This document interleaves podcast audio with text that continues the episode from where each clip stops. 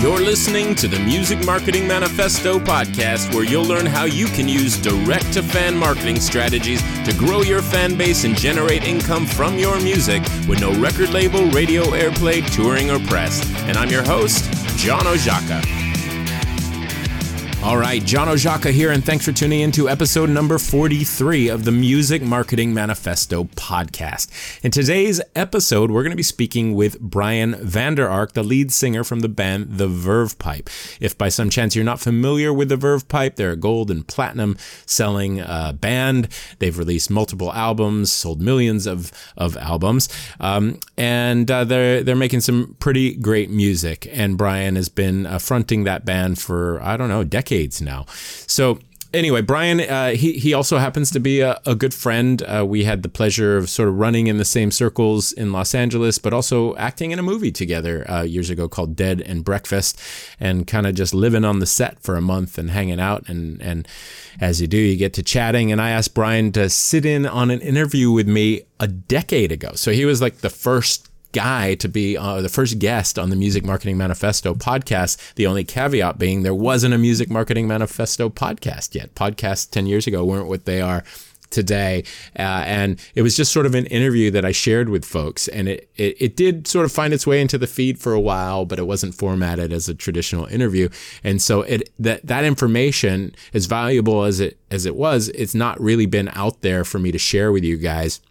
And obviously, with a decade uh, be- between now and then, things have changed a little bit. And so I asked Brian if he'd sit in and do uh, a sort of do over on that interview. Now, what we're going to be talking about is something that uh, I I had reservations about releasing right now. I, I, we're going to be talking about house concerts, and obviously, this is coming to you at a time when we're in the middle of a pandemic.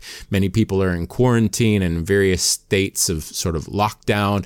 Uh, live venues, for the most part, are closed or at least very restricted. Socializing is very restricted for many of you. It depends where you are in the world. You know, I'm in New Zealand where things are much better than they are for most, uh, and live music is still happening. But for the most part, this isn't the time for a house concert tour. But I thought it was uh, uh, something worth sharing for a couple of reasons. Worth sharing at this time for a couple of reasons.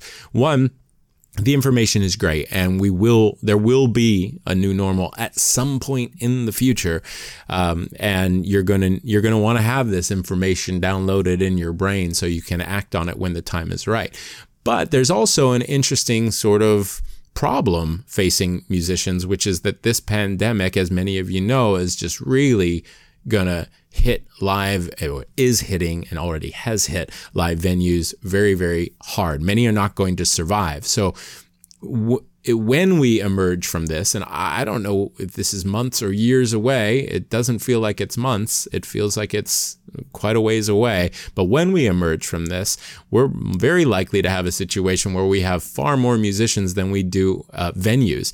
So, do you want to go and compete for those very limited spots?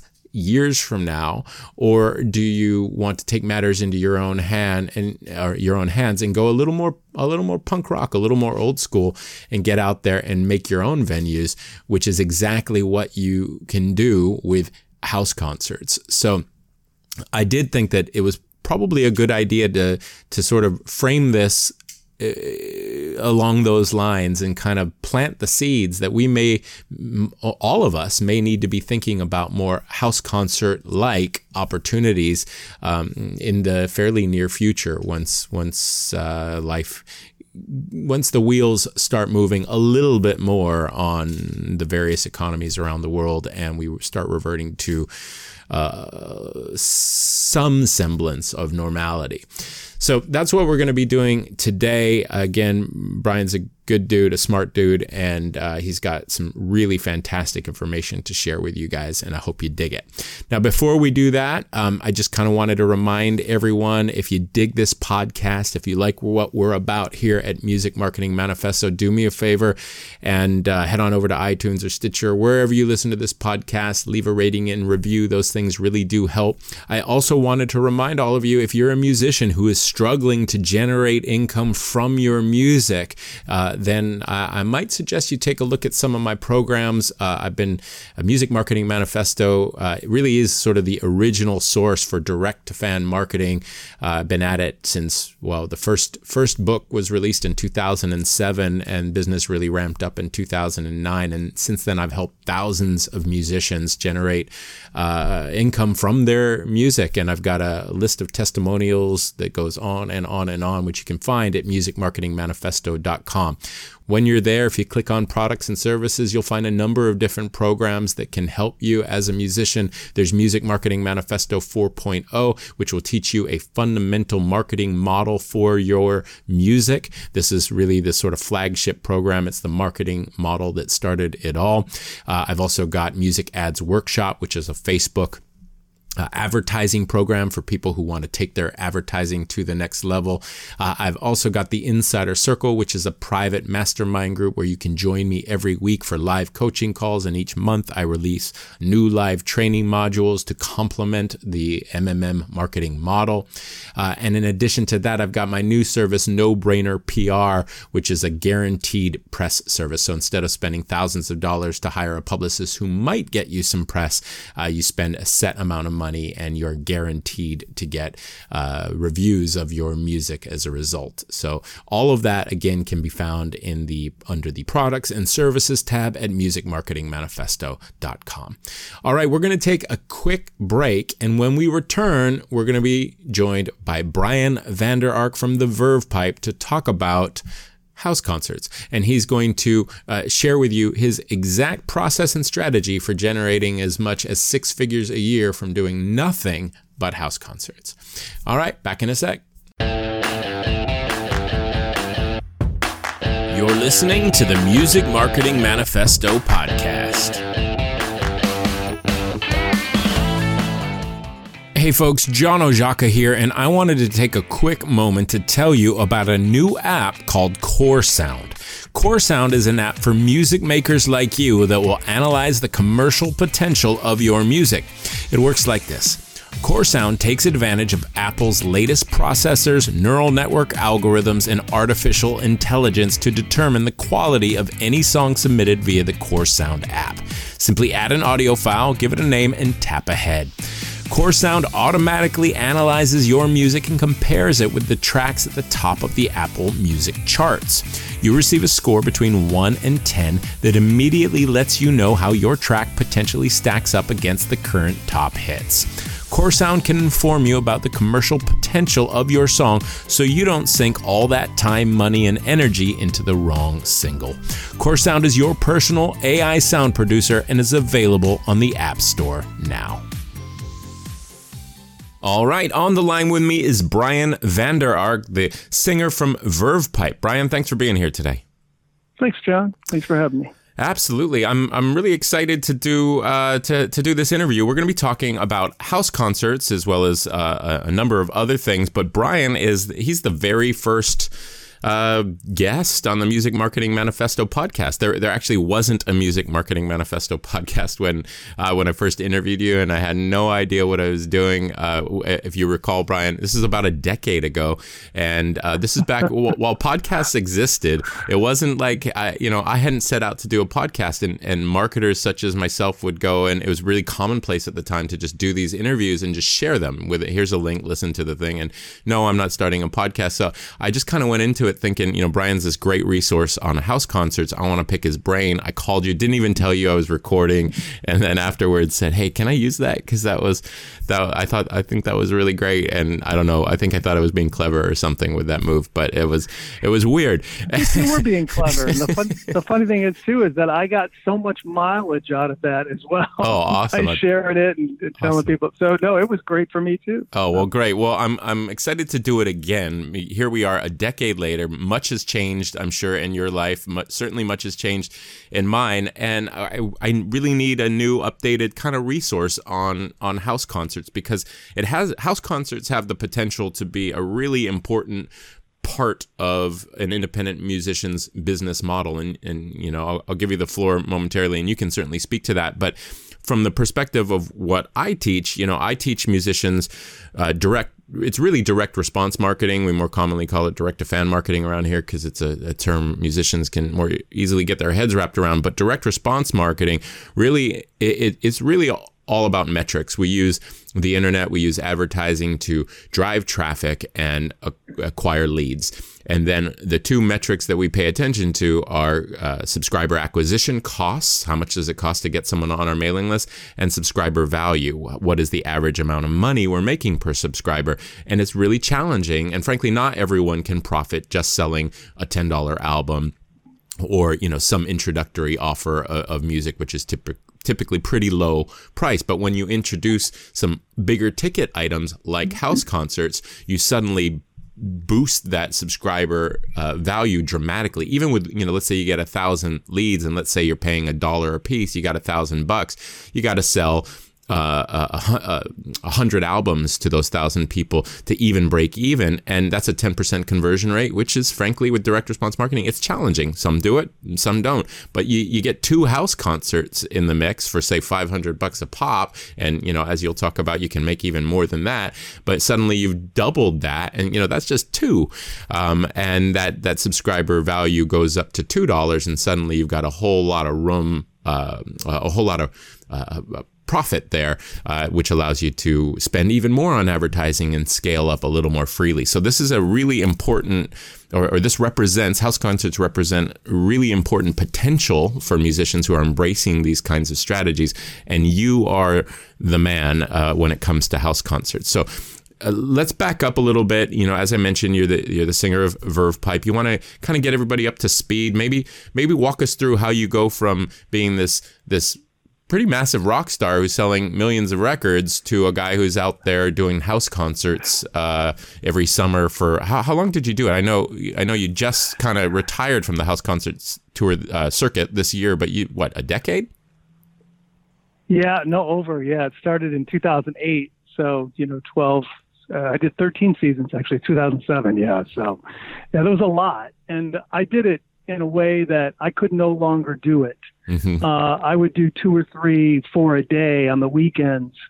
And the expectation from fans was that I would continue doing that, that to keep the price so low. right, know? right, right. Uh, and I, I just could, I couldn't handle that anymore. I mean, the throat couldn't handle it. The verve mm-hmm. pipe is playing so much more that I said, okay, I got to get this up. Right, so right. I had to, I had to stop doing it. But no, it started out of necessity. You know, I, you know, the verve pipe made a, what a huge album, an album called Villains with the Freshman and Photograph and a couple other songs that were did pretty well for us, and we sold a million and a half copies of that.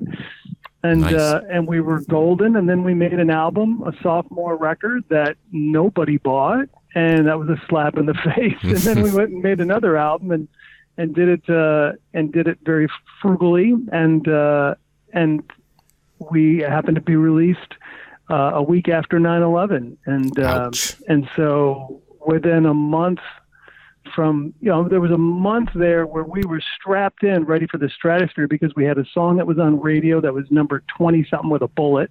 Mm-hmm. and then we had another song in the movie Rockstar uh, that was in the end of the movie. Mark Wahlberg sings a song to Jennifer Aniston two of the biggest box office stars at the time. Mm-hmm. and uh, that was released the same time and uh, and so you know was it was it but a month later that I got the call from RCA that said we're going to drop you. And then you know, I had already spent all my money.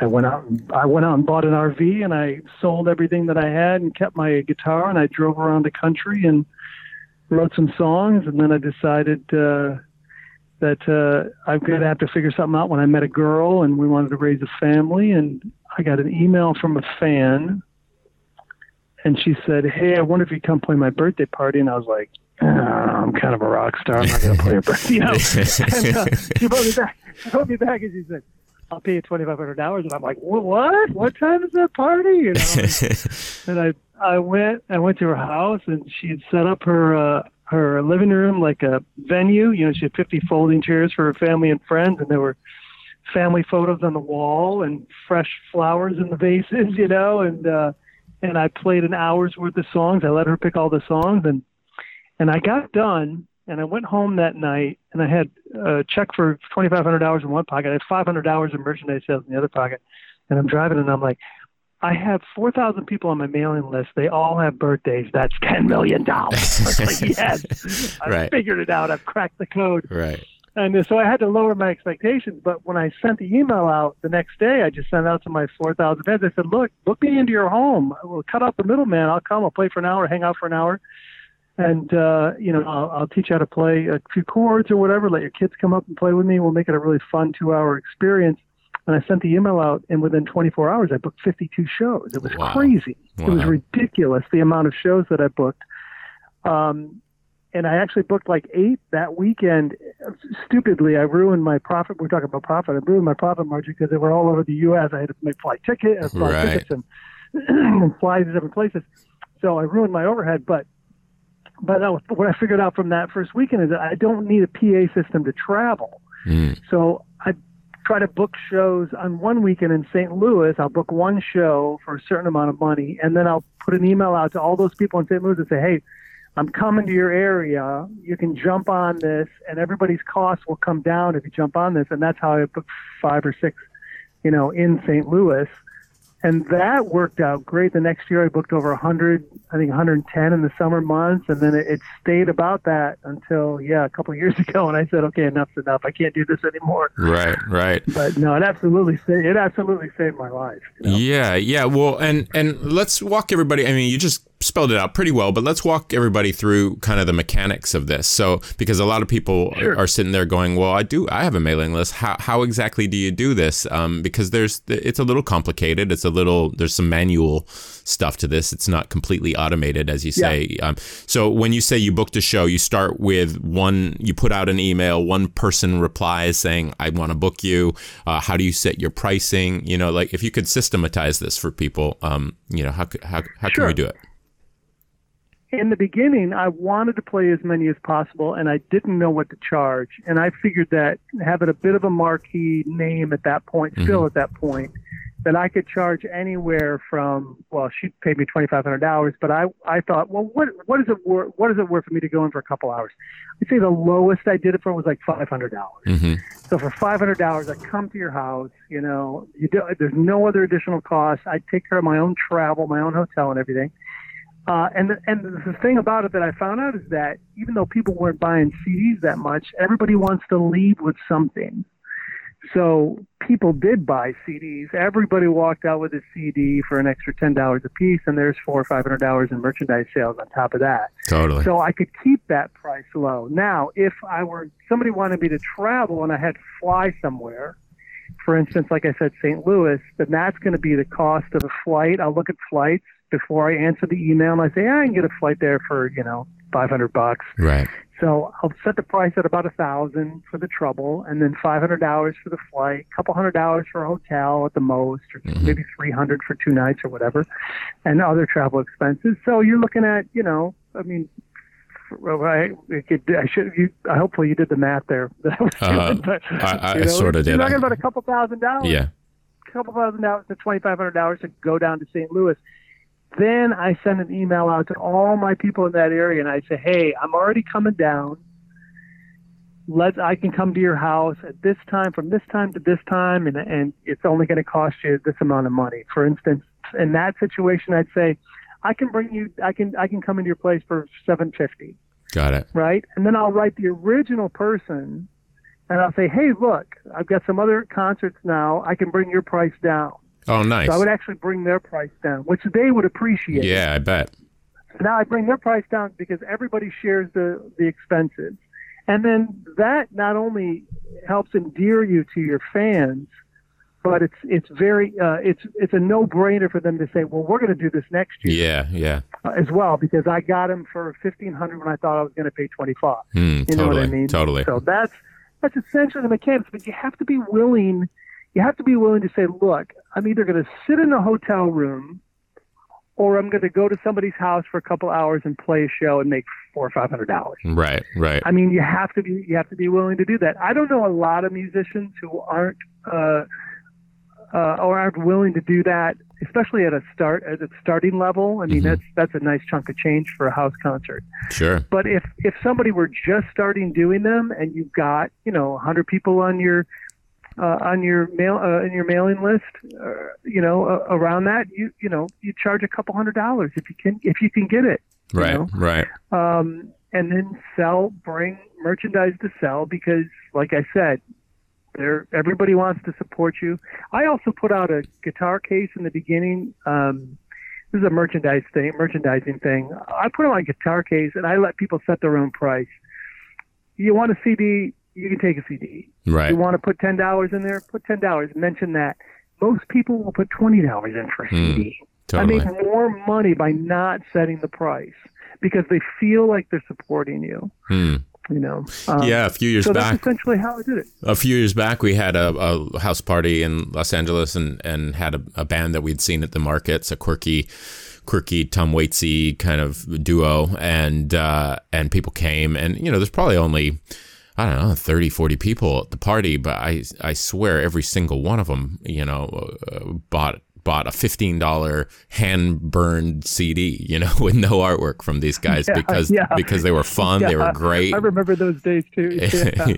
oh well, I'm telling you, you know, despite I don't know if I don't know if you feel the same way, but uh, despite what the industry as a whole is doing, I mean, uh, we me, when I say we, I mean you know me and my students and the community around here, we, we sell music all the time. You know, I, I find that fans will support you in any way that you ask them to. Um, you know, as a as a, as an industry, sales are, are obviously down.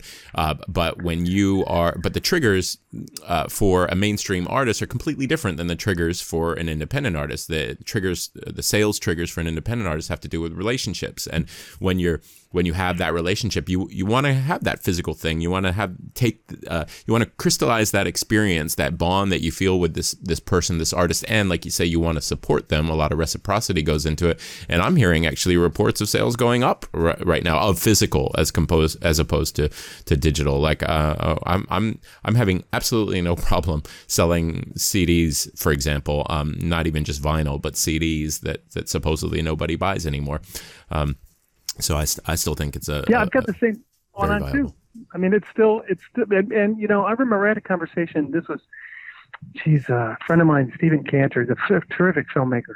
He uh, he told me this. He told me this ten years ago. He said, "Stop buying. Nobody's going to buy CDs anymore. Everything's going to be digital. Th- There's no point in you spending a thousand dollars for you know fifteen hundred dollars for a thousand CDs or whatever." Mm. And I said, "Man, I, I just can't see that. I can't. I couldn't see that happening." Mhm. but it did happen. And I thought, wow, Stephen was right. And then, you know, six or seven years ago, I'm like, wait a minute, I'm still making a lot of money off my merchandise Right. because of the house concert thing. Yeah, totally. So I never stopped. Hmm. You know. Totally, totally. Um, well, let, so okay, lots of questions. And I, first, I just want to do a recap. So it, sounds like you're saying on that first gig, even if you're just more or less breaking even, obviously, uh, you know, putting some some money in your pocket would be nice. But if you just can break even on one gig in a in an area, um, a, a sort of you know drivable you know area, uh, then then you take the gig uh, and you you base your initial price. So you put out an offer, say, hey, I'm going to be coming to your town. How do you pitch that? So you know people don't know. It's hard to hard to get people to reply when you're not even putting a price tag on it. How do you start the, the conversation? What does that email look like? The email looks like, hey, um, you know, I had somebody else do it for me. The first year when I did, it, I was just like, hey, I'm coming to your area. And if you'd like a house concert, I can get you a deep discount. Mhm. Okay. Because I'm already going to be there. And then typically they'll write back right away and they'll say, what, what, what are we talking about? What kind of money are we talking about? E- even if you're not And coming I'll to the area, you say you're coming to the area.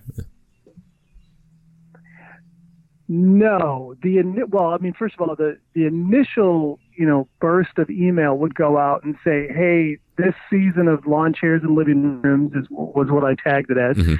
Um, this season's opening up. Get your requests in now. The big hook is if you have a special occasion, hmm let me know now because people want it on their birthday Right. you know, or they want it on their anniversary. So they would get the priority. And I would let, even though they might not, I would still let them know that they were going to get the priority. If you have a special request for a date, get it now. That makes it seem more urgent. Like I better answer because I want him on this date. And that's how I got people to come in right away. Gotcha. And then if somebody said, well, I'd like you to come to California on July, you know, July 21st or whatever, And then I'd say, well, that's, you know, that's quite a haul. And going to California means that I'm going to give up four or five shows here. So it's going to cost you a little bit more, Mhm. but I can do it on your birthday. Right. And then they, the expectation is that they're going to pay three to four grand or whatever and that kind of thing. And then I'll hook that in there. That'll be one of the, one of the core gigs that weekend or that week. And then I'll try to book around it. Either I'll try to book on my way to drive out to California, which I've done before, which is Mhm. crazy, but playing a show every night in different places. Just trying to satisfy all of the emails that came in for Yeah. the dates that they want. That's the first thing. Right. But and then you work around that. And then anybody else, I can say, anybody local, I could show up. I mean, I could show up right now this afternoon and go to Sure. their house and play. Sure, you know, it's much sure. easier because they don't care. They just they have a nice deck and they want me to play on their deck and they want friends to come over. There are those people that aren't that don't have specifics for you. Right, you know, right. As well. So, so I, I seem to remember, and maybe I'm remembering wrong. I seem to remember um, from our previous conversation, you talked about, uh, and again, you know, this is a decade ago, so may- maybe things have changed. But that in that initial email, you did sort of hint at price. You said something like, a, "Think, you know, in terms of price, it'll think think big appliance or something like that." Uh, like, how do you frame the, Yeah, pri- the price funny. in email number one? Like, well, just the well, Sorry. the very first email was I I'll consider any price. okay, got it, That's the first thing. So you you put that out there and go, I'll consider any price. got it. And then you're saying, well, the majority of people go, well, it's, you know, he was in the verve pipe, and it's just a few years ago. I was like, well, I don't want to. A lot of people were like, I don't want to insult you, Right, right.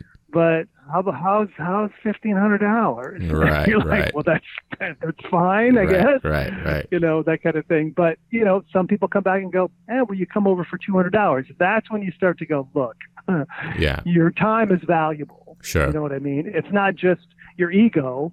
Your time is actually valuable. If I'm going to drive across the state to play for two, you know, two hundred dollars, and then hope for, you know, twenty people there and getting another two hundred dollars, and is four hundred dollars.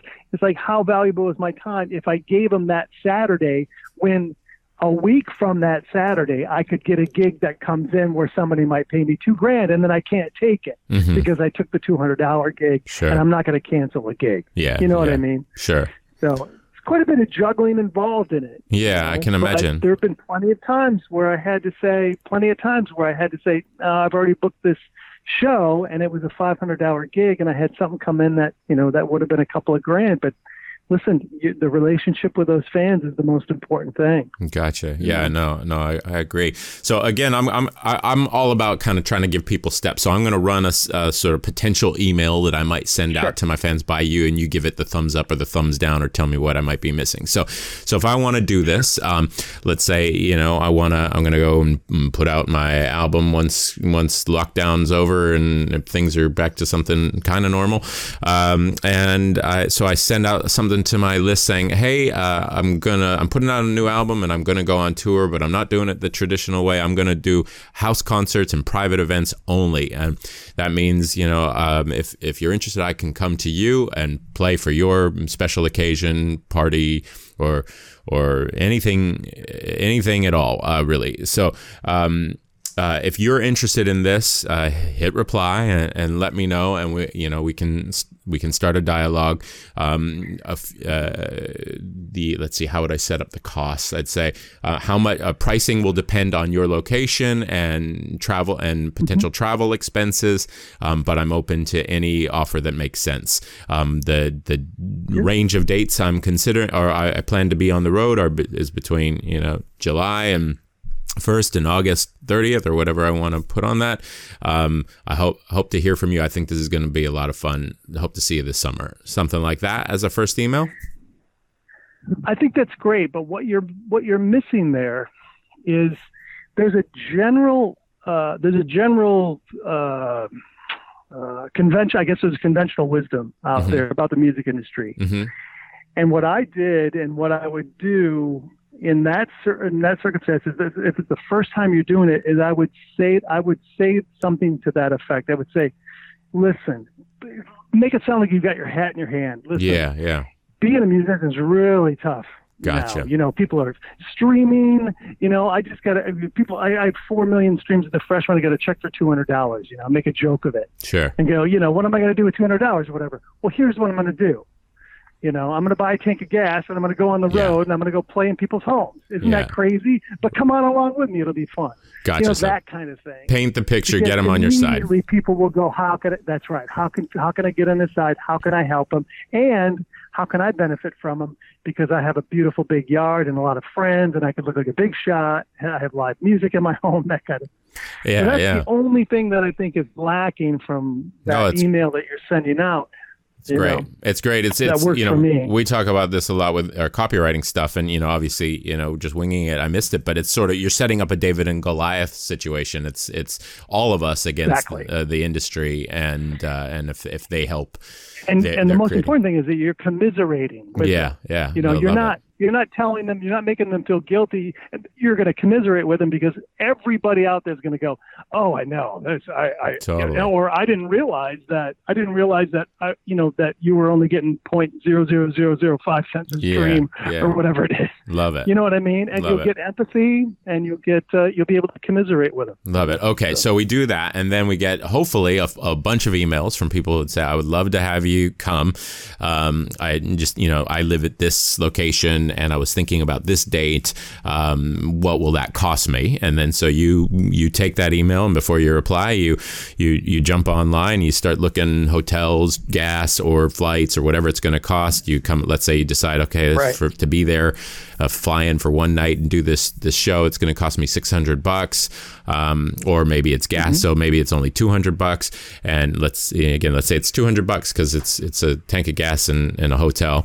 Um, and then so I might be able to say, oh look, I'll do it for five hundred bucks. Um, a- a- and then then I go and what maybe use my uh, in my the way I organize my mailing list. I can you know by IP address everybody's automatically segmented into states, so I, I could then go and email everybody in. If this was in California, I could email everybody in California and say, hey, I'm going to be touring in California. Um, uh, I'm gonna or I'm going to be in your area. Uh, doing a, a run a house concert um, again sell the experience a little bit in in the way that you just described um, if you're interested because, because I've already got one show this is going to allow me to bring the price down and now I set a a set price is that the idea There's one thing. There's one step that was skipped here. okay um, and that is I think that you have to when you send the initial email out. That in that initial email, you also have to say, uh, "Please be patient. I expect a, a you know I expect a response from this. So please be patient. If I don't get back to you within a day or two, I'll definitely get to you very very soon. Got that it. kind of thing.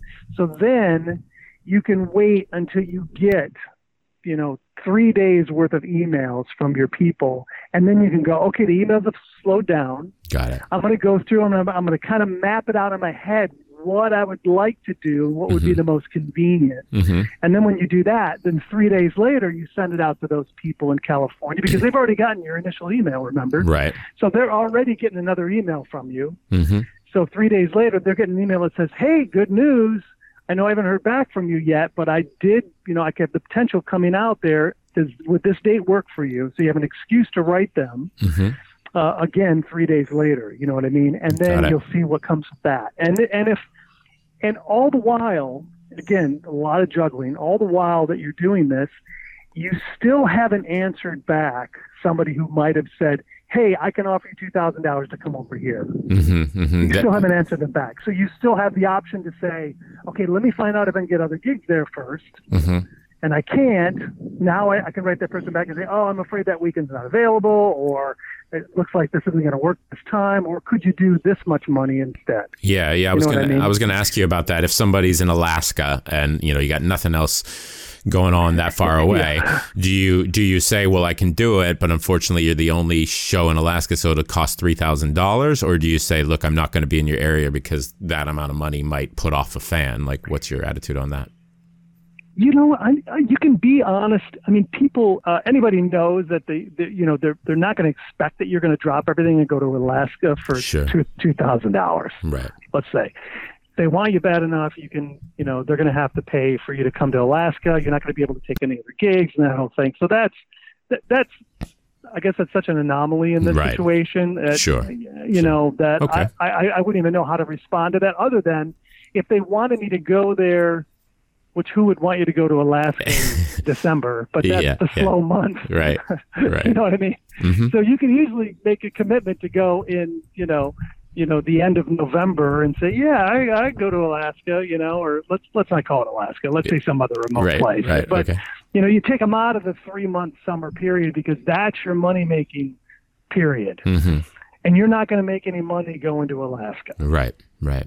You know, not not unless it's a you know it's, it's somebody with a lot of disposable income. So you kind of let that go, or you push them into the off season. Right. Right. You know, that's the best way to do that. Got it. That makes sense. So not not to belabor the point, but I'm just again just trying to trying to templatize this as much as I can. Is there any point where I am sending out an email saying it is not it is going to be five hundred dollars? I'm putting a specific price tag on it, or is it always like where where does that order link go out? And is it email number two once mm-hmm. I've kind of do I do I look at those five responses and go I'm probably going to get three out of these five, and that if I pull that off, it's going to cost me that. So email the first email reply that goes out has that order link in it or or is after it the three yeah after the three days of like trying to map out some sort of tour for the summer and trying to hit the specific places for people that want specific days for their Mhm. birthday or anniversary or whatever right after you map that out and then you start answering emails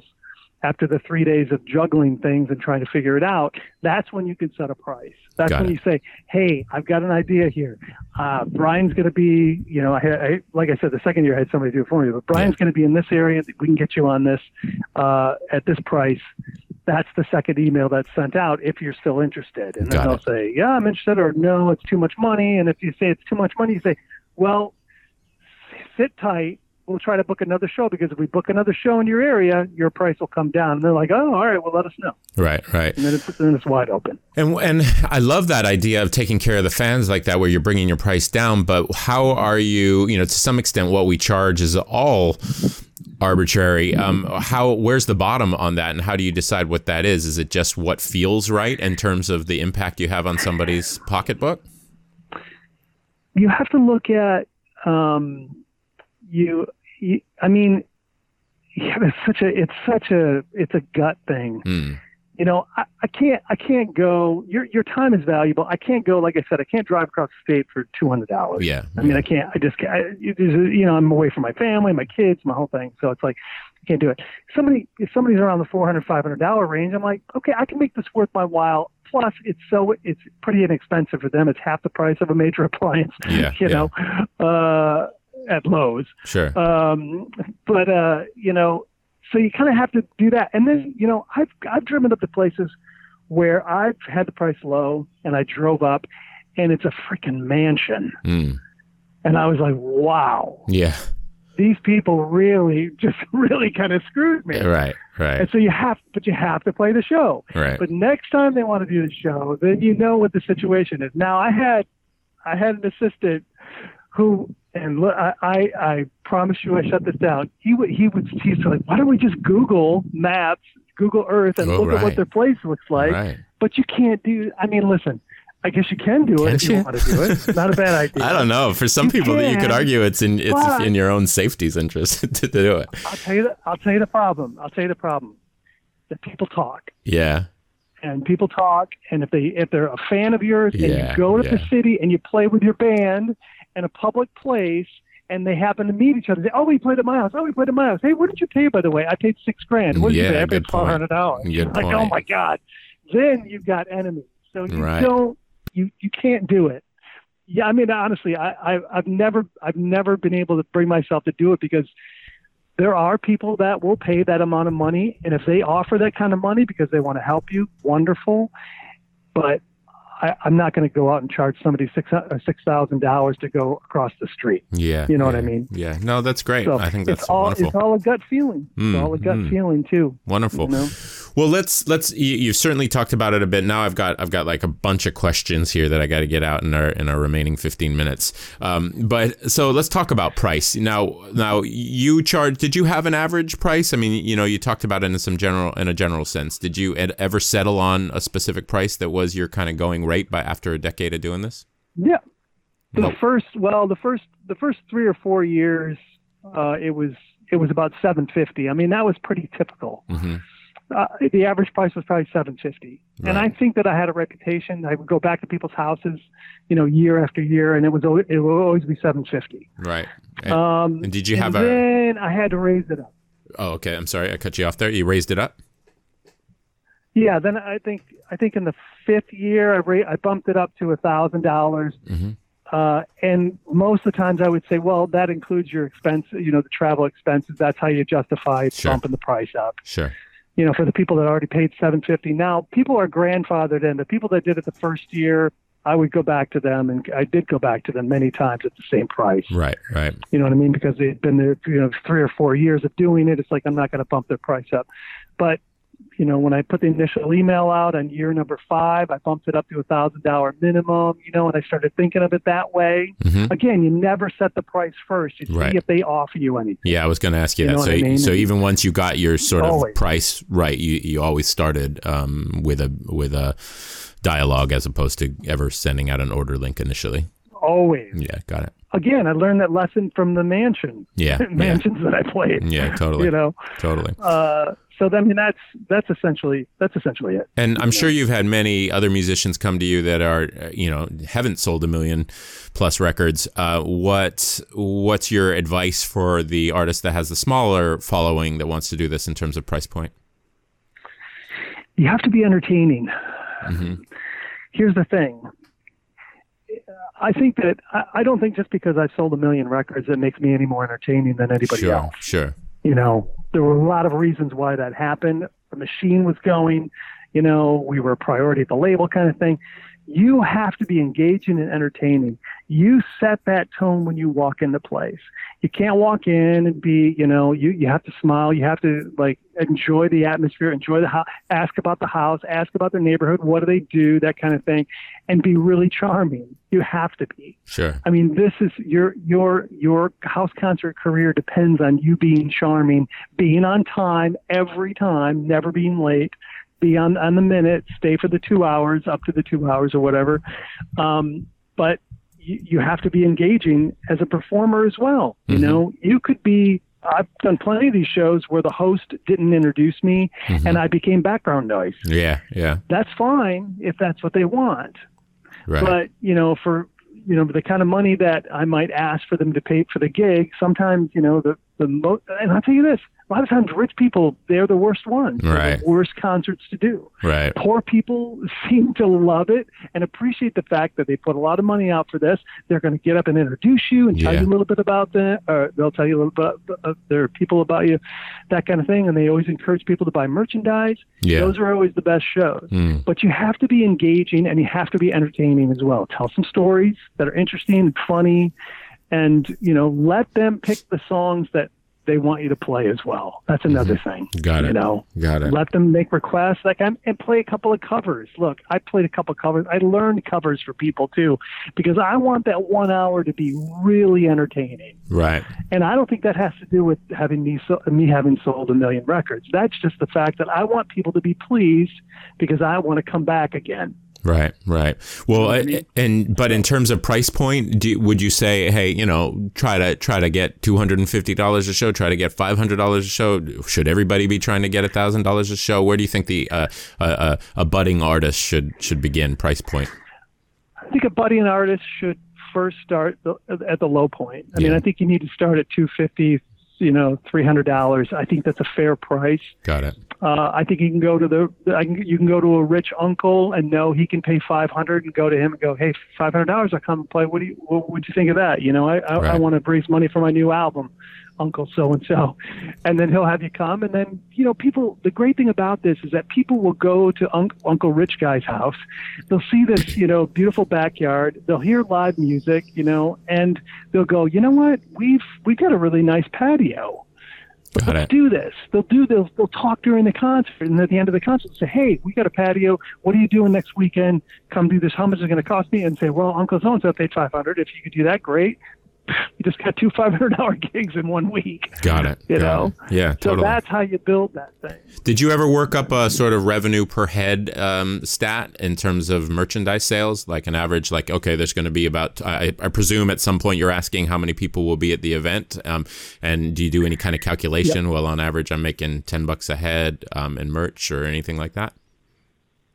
I never did that afterwards, but I always asked uh, when we booked it. When you actually send the confirmation email, and what I suggest people do is in the in the um, memo section of the email say confirmation and exclamation points, so you can easily find those and all the gigs you have. Uh, confirmation, you say I need your na- I need the you know address of the party, the time you want me there. I need any requests you have in advance in case you want to learn relearn some songs or whatever, and how many people are going to be there. If you could just tell me an idea so I can bring enough merchandise Yeah. that puts it out there that you're bringing merchandise. Then they'll know you're bringing merchandise, Right. and they'll know to say something about it. They'll have, sometimes they'll have a table set up for you, or that kind of thing. Right. Um, so I typically would ask. As far as like what I made, it's hard to tell. I would bring enough, but again, I don't typically set the price for the merchandise. I put Gotcha. the guitar case out like it's a tip jar, Mhm. and people throw money in, and they take something, and then it's all up in the air. Sometimes you get a hundred dollar bill in there Yeah. Yeah. you know, and you never even, it's not a tip jar, but people assume because it's a guitar case that's opened up like you're a busker on the street, Yeah. Sure. that they just come up and throw money, Right. you know? Right. So, Right. So, but but the, you didn't you didn't ever calculate that into your your projected earnings. Like I'm gonna okay, I'm gonna make you know X amount uh, per head. uh, that's not me, John. Yeah. Yeah. Fair enough. Fair enough. All right. So I mean, I've got, I've got this all calculated up to a point, but that's, at that point, I start, I start obsessing over that Yeah, stuff, and. I know me better than to do that. Sure. Okay. Good. Well, good stuff. So I'm, I'm. This is all fantastic stuff, and I have some really important questions to ask you. And I know you've got an appointment, so we've got like seven or eight minutes left. Let's. I'm gonna start going a little more rapid fire. Let's try to keep our answers like under a minute, so we can get all this stuff out because I think there's some it. important stuff. Sure. So w- one thing, let's talk about ego. You know, you, you talked about you, you said the words, you know, well, I'm kind of a rock star, and we all relate completely. You know, it's it's a hard transition, especially for us, you know, just slightly older guys um, who you know came f- from a time before the internet where where rock stars were mysterious, and and you know, I remember stories of Van Halen dressing up in costumes to be their own roadies beforehand, because God forbid somebody see a rock star loading their own gear. Um, uh, uh, well, how does talk about that transition? Um, and and do you have any advice for people who are kind of going, I don't know, I- I don't know about playing somebody's living room. You've got to let go of your ego. I, I make that part of my speaking tour. I mean, Yeah. you, you can't you can't function when you're dragging an ego around with you. Yeah, There's there there can be no ego when you're going into a trailer park that you thought was going to be a mansion, and you're playing for you know a hundred people. You you have to look at it like, hey, I'm playing for a hundred people. This Yeah. is amazing. yeah, You can't look at it like, oh my God, I, what am I doing in this place? You know, Sure. I'm scared to leave my car out there yeah, unlocked. yeah, yeah. So e- there's no place for ego in a house concert. Zero place. You Mm. Have to be the most magnanimous. You have to be the most charming person you could possibly be for these people because they bought you for two hours. yeah. Be great, be funny, be charming. Don't have an ego. There's no place for it. Got it. And you, you mentioned two hours, and earlier you talked about one. I know what you mean, but I'm realizing the listeners don't. So talk about what you what you commit to in terms of time per gig. two hours is pretty strict. Actually, actually, it's very strict. We make sure it's clear in the beginning because I typically have to go to another show and make mm-hmm. another show on time. I'm always on mm-hmm. time. Go there for a half hour for pleasantries. If you have a little PA system that you're using, set up your PA, pleasantries, talk a little bit, chit chat. Start a half hour. Once you're in, half hour in, play for an hour, and then you have a half hour to kind of wrap up, sell some merch, sign some autographs, take some pictures, show their kid a guitar chord or 2 that kind of thing, and then you get the hell out of there after two hours. Got it. So 30 minutes of, of hang before the That's gig. one. Yeah, yeah, one hour a gig, and then 30 minutes. Um, 30 minutes to chat and then you go. Um, and even if you have extra time, do you do you ever just hang out and become friends or do you keep it a little professional and leave on purpose? Absolute. no Absolutely. I'll stay if the party's going and people want you to stay, and you know, and you have no other place to go that night. Absolutely. But typically, if you've got three or four gigs the next day that you're going to, you don't want to talk Yeah. at all Yeah. after a gig. Yeah. You'll lose your voice by the end of the day the next day, so I'll just go back to the hotel. Well, and you've mentioned that a few times, multiple gigs. How many gigs per day um, were you doing? How many gigs do you recommend people do per day or try to do? I think you can do. I think you can do three a day. Wow. I don't think three. I don't think three a day is too much. And and uh, so Listen, this this it- means that you're if going you had at a bar gig. If you had a bar gig, if you had a bar gig, you would play three one-hour sets or four one-hour sets typically. Sure. What's the difference? Well, I would There's wonder no difference. does there but this sort of implies that somebody wants you at, you know, 1 in the afternoon uh, kind of a thing. Is that not challenging to get those date people to take you in the daytime?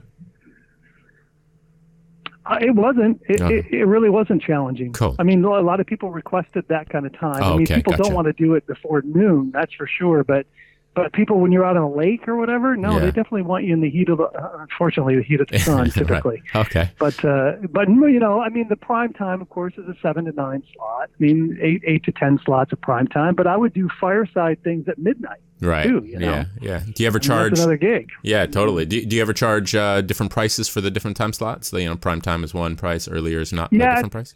Typically typically if you do it on a Wednesday night or a Thursday night, you know, you'd get you know you'd get a, a like a twenty five percent discount or something. It wouldn't be as much Right. that kind of thing. If if you got the first gig in the day, yeah, noon, one o'clock, you know, you'd knock off a couple hundred bucks. Got it. Twenty five percent again. Got it. W- What about creeps? You know, I can imagine women listening to this going, "Yeah, this sounds all great, but I ain't going out and showing up at some stranger's door doorstep." I mean, obviously, you wouldn't have, perhaps, I would think, encountered it as as much, but um, you probably have some insight into it for because I'm sure you've been asked this question before. You have to be communicative. hmm The emails. Yeah. you, ha- you it's gonna be it's gonna be your gut. That's all you can do. If there's any any question that something might not be legit, or if the emails keep coming in, here's one thing we found: if you go back and forth with some person more than five or six times, this is going to be a problem gig. Mm, right. Right. Yeah, that's great. You know what I mean? If advice. they want every day, every day, every day another email from them, I wouldn't take that gig. Gotcha. I'd say, oh, something happened or whatever, and we're going to have to not do this. Or a lot of times, we, how we learn that is that I did that before, and then people didn't want, they just wanted to communicate with you. They didn't want to book you at all. Right. Wasted all that time. Right. You know, and you show up at their house and their lights are off. You know, Right. like- right. That's happened too. I mean, that's part of the that's part of the problem. So, so you can expect My that. only advice is communicate as much as possible, Right. and that you can expect that there's going to be some. There's listen. I mean, it's not all. If they're not, people aren't all perfect. yeah. Yeah. Not the perfect gig. Again, no ego. Don't have an ego. For safety purposes, I don't know if I would be a woman and do it on my own. I might have somebody just along to sell merch. yeah. Yeah. You know, Cool. that kind of thing. Good. Good advice. That's me. And um, do you take the payments uh, before you go, or do you take just a deposit and then show up and get the remainder? I've worked on. Uh, I worked on a trust. hmm on a trust basis. So for the I- whole I tried thing, the no deposit. thing, but you know, if you, I did deposits for three or four years, and what I found out is that when you do a deposit, a lot of times people want to pay you up front or pay half or whatever, and then you find out, wow, your your monthly planning for your summer gigs is now cut in half because you made all that money in the winter time or half the money. Now, there's a good thing. There's a good side to that too, of course. That if you're slow months, you're not making any money. You got these deposits coming in, which is very nice. However, deposit also means that you are 100% committed to that yeah. gig. Right. You know what I mean? So I had a tendency to, I shot myself in the foot many times by taking a deposit or being paid in full, and then something else happened. A Verve Pipe got a huge $20,000, $30,000 gig, and I had to cancel the show, hmm and then I already took the money, and then it was a whole hassle. Right. And, you know, you don't want that. So I would, I would recommend the first year, you know, t- try, trying to take a 25% deposit and seeing how that goes for you. Right. And if you can budget correctly, then great. Right. Cool. What do, what do you think about people handling this themselves as the artist versus um, having a manager, or frankly, as I know a lot of people are going to be thinking, pretending to be their manager? Yes, I pretended to be a manager for the fir- for the second and third year, uh, but that listen, that's what people do. Yeah, you know, you totally. don't. They, they, they, I think maybe whether people are onto you or not, I don't know. Right. Uh, but then it just got to be too much, so then I actually hired somebody to do it. But Right. um, how did that relate to your question? What was your no, question? no? That was kind of the question. I just thought, wondered if you thought that was a good idea. Should we, should we be creating that barrier um, so that we're a little, so you know, we have the potential for good cop, bad cop. We're a little more private. Um, uh, they're not wasting our time. We're cre- creating a little mystery, or should we be personal and totally accessible? And year and, one, year one, and year two, I would do it myself. Yeah. Okay. I, I would recommend people do it themselves. Be personable. Uh, just like I said, hat in your hand, Yeah. commiserating the whole thing. You have to be no ego. And then after that, you find that the organization's easier and you can charge a little bit more. And good, good cop, bad cop, I understand that too. Gotcha. Um, then I would hire somebody to do it or pretend like you're somebody else. Yeah, fair enough. Fair enough. Okay, well, I know you got to go, but one final thing that we never talked about, and I'll probably add it to the setup because it's so impressive, but I want to hear it from your mouth. Like, talk about the potential earnings. You, you did very well with this. Um, how much money do you did you were you able to make out of this thing? I was a, I, I shot up to six figures a year uh, just from the summer months. That's You know, fantastic. I mean that that was I mean it was a, it was easily a hundred hundred k uh, the first year. Second year was more of one Wow. twenty five. Um, so I mean this and that's just that's go get them get them get them get them. I mean that's from May until September. To, until October, even taking pretty much every gig you can. Gotcha. Uh, so yeah, I went from making 20k, 30k a year to over 100k in that first year. I mean, Got- that was that was amazing, amazing thing for me. gotcha. So Pay five, my mortgage. yeah, five, five, six months of, of tour circuit and making six six figures a year. That's that's fantastic. So um, before we That's start. pretty easy to do. That's that's amazing. Um, before we sign off, um, and I don't mean to rush. I just know you got an appointment. Um, talk quickly about Rockstar Reinvention and what you're up to these days. Yeah, Rockstar Reinvention is this thing that I've created with a buddy of mine, and what we do is we go into corporations and we tell the story of how, you know, uh, the hard, the good times in the beginning of the Verve Pipe, and then the bad times with the 9/11 album, and then how I had to reinvent myself. And I tell the story about, you know, the woman that wrote me for the first time and asked me to come and play for, play for her family and friends. And uh, and then I show you know uh, a slide presentation of the whole thing, but it's all about how you can reinvent yourself. It's never too late to reinvent yourself, uh, and part of that is letting go of your ego, like we talked about as well. So I mean that's finding your focus and pursuing your passion. That's basically what Rockstar Reinvention is about. It's a 45 minute to an hour presentation, and I play some songs in there too. And when I talk about recording the Freshmen, I play the Freshmen, and uh, so it's a it's a fun, engaging thing to do, and it makes for business meetings to be much more entertaining. We call it edutainment in the industry. Mhm, so, mhm. so I get to go in and you know I get to go in and, and talk, tell my story, and then uh, and people can learn a little bit of a lesson, and they can hear some music. Very cool. Very cool. Well, there's also the lawn chairs and living room uh, rooms documentary that I'm trying to work something out around. So we, we won't spend too much time talking about that right now. But when we return, I'll, I'll have an update on uh, for folks listening on on the this very cool documentary that a, a good friend of both uh, Brian's and and mine, Devon Gummersall, uh, shot, which documents the whole uh, experience that Brian had in the early days of, of going out and doing these house concert tours. All right. Fun, well, man. Yeah, good stuff. Well, thank you so much, Brian. I really appreciate it. This has been this has been really fantastic. Um, you know, we'll we'll have to do it again in another ten years. Let's not keep it that long. Awesome. All right, John. Sounds good. Thanks, man. Take care. You too. Thanks for listening to the Music Marketing Manifesto podcast. If you'd like to learn more about how you can market your music using the direct to fan strategies discussed on this show, then head on over to musicmarketingmanifesto.com and sign up for your free copy of the Music Marketing Blueprint. Once again, that's musicmarketingmanifesto.com.